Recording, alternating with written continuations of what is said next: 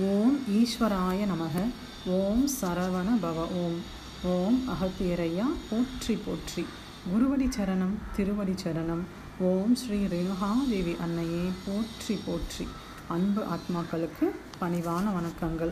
கலியுக காவியம் ஆத்மாவின் சுயசரிதம் அத்தியாயம் ஐம்பத்தி ஏழில் துவாபர அணுக்கள். இது நாள் வரை கலிவட்ட அணுக்கள் பற்றின மிக மிக ஆழமான பல தகவல்கள் பார்த்தோம். இப்பொழுது துவாபர யுக அணுக்களை பற்றி பார்க்க போகிறோம்.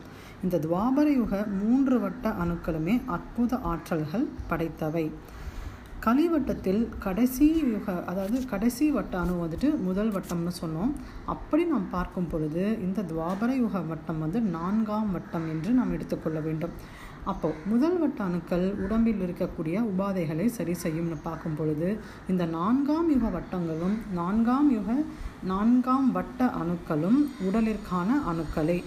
அப்போது முதல் வட்டத்தில் இருக்கக்கூடியது உடலில் இருக்கக்கூடிய நோயின் தன்மைகளை சரி செய்யும் என்றால் இந்த நான்காம் வட்டத்தில் இருக்கக்கூடியது உடல் உறுப்புகளையே சரி செய்யும் அப்படிங்கிறாங்க.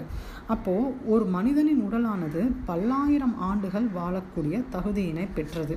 இந்த கலியுகத்திலோ நூறு வயது வரை மட்டுமே வாழ முடியும் அப்படிங்கும் பொழுது நாம் இப்பொழுது கண்கூடாக பார்க்கிறோம் நூறு வயதை கடற்பது மிக மிக அரிதான ஒரு விஷயமாகிவிட்டது. அதற்கு காரணம் உடலில் உள்ள உறுப்புகள் அனைத்தும் பழுதடைவதே. அப்போது உடம்பில் இருக்கக்கூடிய உறுப்புகள் அனைத்தும் சீர் செய்ய வேண்டுமென்றால் இந்த நான்காம் வட்ட அணுக்கள் அனைத்தும் பிரிபட்டு அந்த ஆற்றல்கள் உடலில் இறங்க வேண்டும். அவ்வாறு இறங்கும் பொழுது உடலில் உள்ள ஒவ்வொரு உறுப்புகளும் சீர் செய்யப்பட்டு அனைத்து உறுப்புகளும் புதுப்பித்தால் அந்த உடல் பல்லாயிரம் ஆண்டுகள் வாழக்கூடிய தகுதியை பெறும். அப்போது உடம்பில் இருக்கக்கூடிய உறுப்புகள் அனைத்தும் சரி செய்ய வேண்டுமென்றால் முதல் முதலில் துவாபர யுக அணுக்கள் அதனுடைய ஆற்றல்களை எங்கு செலுத்தும் என்றால் நுரையீரலுக்கு செலுத்தும். ஏனென்றால் ஒரு உடலில் நல்ல பிராணவாயு உடல் முழுவதும் பரவினால் மட்டுமே நல்ல இரத்த ஓட்டம் உடல் முழுவதும் பரவ முடியும். அப்படி பார்க்கும் பொழுது முதல் முதலில் இந்த நுரை இந்த நுரையீரல் என்று சொல்லக்கூடிய இந்த உறுப்பினை சரி செய்வதன் மூலமாக பிராணவாயு அனைத்து உறுப்புகளுக்கும் நன்றாக பரவும். அப்படி அனைத்து உறுப்புகளுக்கும் பிராணவாயு நன்றாக சேர்ந்தால் இரத்த ஓட்டமும் நன்றாக சேரும். அப்படி நல்ல இரத்த ஓட்டம் ஆரோக்கியமான சத்துக்களுடன் அனைத்து உறுப்புகளுக்குள்ளும் பரவும் பொழுது உடலில் இருக்கக்கூடிய ஒவ்வொரு உறுப்புகளும் சீரடையும். இதன் மூலமாக ஒரு மனிதனால் தன்னுடைய உடலை பல்லாயிரம் ஆண்டுகள் பேணி காக்க முடியும் அப்படின்னு சொல்லி சொல்கிறாங்க இப்போது இதில் வந்துட்டு முதல் வட்டத்தில் நாம் பார்த்தோம் ஏதேனும் ஒரு உடலில் நோய்கள் ஏற்பட்டால் அந்த வட்டத்தில் இருக்கக்கூடிய ஆற்றல்களை பிரிந்து சென்று அந்த நோய்களை சரி செய்யும் அப்படின்னு. அதே போன்றே துவாபர யுகத்திலையும் வந்துட்டு ஒவ்வொரு உறுப்புகளுக்கும் இருக்கக்கூடிய வியாதிகள் சரி செய்வதற்கான மருந்துகள் இங்கே இருக்கின்றது அப்படிங்கிறாங்க. இப்போது நம்மளுடைய இப்போ இந்த தற்காலத்தில் நடந்து கொண்டிருக்கக்கூடிய கொரோனா அப்படிங்கிற அந்த விஷயத்தை எடுத்துக்கிட்டோம் அப்படின்னா வெளியிலிருந்து புதிதாக உள்ளே வந்துட்டு ஒரு நோய்க்கிருமி வந்தால் உடனடியாக எவ்வளவு விரைவில் முடியுமோ அவ்வளவு விரைவில் நம்மளுடைய சிரசில் உள்ள அணுக்கள் மருந்தை தயார் தயார் செய்துவிடும். இல்லை மலேரியா அப்படிங்கிற அந்த ஏற்கனவே ரொம்ப காலமாக இருக்கக்கூடிய அந்த வியாதிக்கு ஏற்கனவே மருந்து தயார் செய்து ஒரு அணுக்குள் புதைத்து வைக்கப்பட்டிருக்கும் அப்படிங்கிறாங்க. அப்போது புது வகையான ஒரு கிருமி உள்ளே வந்தாலும் சரி அல்லது ஏற்கனவே நமக்கு வந்த ஒரு நோயாக இருந்தாலும் சரி அத்தனைக்கும் உள்ளே வந்து மருந்துகள் தயாராக இருக்கும்.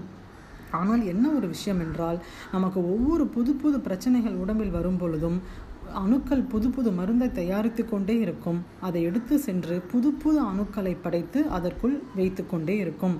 அப்படி பார்க்கும் பொழுது உடலில் ஒவ்வொரு நோய்கள் நமக்கு அதிகமாக வரும் பொழுதும் சிரசில் உள்ள அணுக்களின் எண்ணிக்கையும் அதிகமாகும்.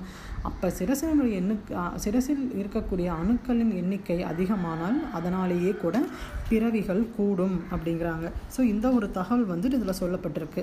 அப்போது இப்போது நமக்கு துவாபர யுகம் வந்துட்டு தாண்டி அணுக்கள் குருதி வந்து அங்கே இருக்கக்கூடிய அணுக்கள் அனைத்தும் பிரிப்பட்டு அந்த ஆற்றல்கள் உடலில் இருக்கக்கூடிய உறுப்புகளை சரி செய்தால் எவ்வாறு நாம் தெரிந்து கொள்வது என்றால் உடல் பொலிவு பெறும் முகம் பொலிவு பெறும் அப்படிங்கிறாங்க. அப்போ உடலும் முகமும் பொலிவு பெறும் பொழுது உள்ளே இருக்கக்கூடிய உறுப்புகள் அனைத்தும் சீராகி உள்ளன என்று அர்த்தம் அப்படிங்கிறாங்க. அப்போது நம் கலிவட்டத்தில் பார்த்தோம் ஒவ்வொரு வட்டத்திற்கும் ஒவ்வொரு அதிபதிகள் இருந்தார்கள். அதாவது ஆதிசக்தியின் அம்சத்தில் இருக்கக்கூடிய சரஸ்வதி தேவி அதன் பின் லக்ஷ்மி தேவி அதன் பின் உமையவள். இவர்கள் மூவரும் வந்துட்டு அந்த வட்டங்களை ஆட்சி செய்தார்கள். அதே போன்று இந்த துவாபர யுகத்தில் ஆண் தெய்வங்களான பிரம்மா விஷ்ணு மற்றும் சிவன் இவர்கள் மூவரும் ஆட்சி செய்கிறார்கள் அப்படிங்கிறாங்க. மகாவிஷ்ணு அப்படிங்கிறவர் வந்துட்டு அவதாரங்கள் நிறைய மேற்கொண்டுள்ளார். அவருடைய அவதாரங்களே வந்துட்டு துவாபர யுகத்திலும் திரேதா யுகத்திலும் அந்தந்த வட்டத்தை ஆட்சி செய்தார்கள் அப்படின்னு. ஒவ்வொரு யுகத்திலேயுமே வந்துட்டு ஒவ்வொரு அவதார புருஷர்கள் தோன்றுவார்கள். அவர்கள் அந்த யுகத்தினுடைய மைய அணு மையத்தில் குடிக்கொண்டு அதன் மூலமாக மக்களினுடைய பாவ செயல்கள் அனைத்தையும் நிவர்த்தி செய்து அவர்களை இறைவனிடத்தில் கொண்டு சேர்ப்பார்கள் அப்படிங்கிறாங்க. எப்போ வந்து மனிதர்களினுடைய நடவடிக்கை சரியில்லாமல் சென்று பாவ புண்ணியங்கள் பாவங்கள் மிகவும் அதிகரிக்கிறதோ அந்த நேரத்தில் இந்த அவதார புருஷர்கள் தன் தங்களுடைய முழு ஆற்றல்களையும் பயன்படுத்தி அந்த யுகத்தை பிரளயம் மூலயமாக அந்த யுகத்திற்கு முடிவு கொண்டு வந்து புது யுகம் பிறக்க வைப்பார்கள் அப்படிங்கிறாங்க. அப்போ ஒவ்வொரு அவதார புருஷர்களும் மனிதர்களோடு மனிதர்களாய் கலந்து உலா வந்து ஒவ்வொரு மனிதர்களுக்கும் உள்ளே இருக்கக்கூடிய நல்ல அணுக்களையும் பிரித்தெடுத்து மிகப்பெரிய மாபெரும் செயலை செய் செய்திருக்கிறார்கள் அப்படிங்கிறாங்க. அப்படி பார்க்கும் பொழுது இந்த கலியுகத்தில் நாம் பார்த்திருக்கிறோம் கல்கி அவதாரம் மேற்கொ ஒன்று வரும் அப்படின்னு. அது எப்பொழுது வரும் எப்படி வரும் என்று யாருக்குமே தெரியாது. ஆனால் மகரிஷிகள் என்ன சொல்கிறார் மகாவிஷ்ணு இந்த கலிவட்டத்தில் இந்த கலியுகத்தில் ஒரு அவதாரம் மேற்கொள்ள விரும்ப மாட்டார். அதற்கு காரணம் என்னவென்றால் எவ்வளவு பெரிய அவதார புருஷர்களாக இருந்தாலும் பூமிக்கு அவதாரம் எடுக்க வரும் பொழுது அவர்களுடைய சிரசில் கலிவட்ட அணுக்களை தாங்கியே வருவார்கள். அப்போ கலிவட்ட அணுக்கள் அவர்களையும் பாதிக்கும். ஒருவேளை அவர்களால் சரிவராமல் இயங்காமல் விட்டுவிட்டால் அவர்களும் பல பிறவிகள் இங்கே எடுக்கக்கூடிய சூழ்நிலைகள் இருக்கும். அதனாலேயே வந்துட்டு இந்த கலியுகத்தில் அவதார மனுஷர்கள் வந்துட்டு இறங்குவதற்கு தயங்குவார்கள் அப்படின்னு சொல்லி சொல்கிறாங்க ஸோ அப்படி பார்க்கும் பொழுது பகவத்கீதையில் சொல்லப்பட்டுள்ளது அவர் வந்துட்டு கல்கி அவதாரம் வந்து எவ்வாறு எடுப்பார் என்று. அது எவ்வாறு எடுப்பார் என்றால் யாரேனும் ஒரு அவதார தன்மைகளை உள்ள ஒரு நல்ல ஆத்மாவை தேர்வு செய்து அந்த நல்ல ஆத்மாவினுடைய சிரசில் தன்னுடைய அவதார தன்மைகளை உட்செலுத்தி அதன் மூலமாக இந்த கலிகாலத்தில் நான் செயலாற்றுவேன் என்று மகாவிஷ்ணு உரைத்திருப்பதாக மகரிஷிகள் வந்து சொல்கிறார்கள். அப்படி பார்க்கும் பொழுது பல நபர்களை ஆராய்ச்சி செய்து அவர்களுக்கு வந்துட்டு பல நபர்களை வைத்து அதில் வந்துட்டு ஒருவரை மட்டுமே அவர்களால் தேர்வு செய்ய முடியும்.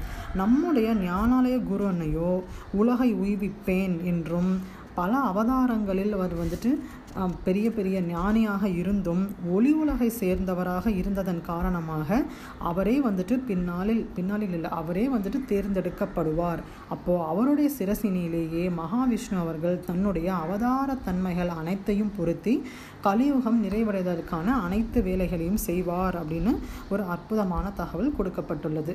இந்த பதிவு இதனுடன் முடிகிறது. புத்தகத்தை முழுமையாக படித்து முழு ஞானம் பெறுவோம். இப்பதிவில் உள்ள நிறைகள் அனைத்தும் குரு அன்னையை சாரும்.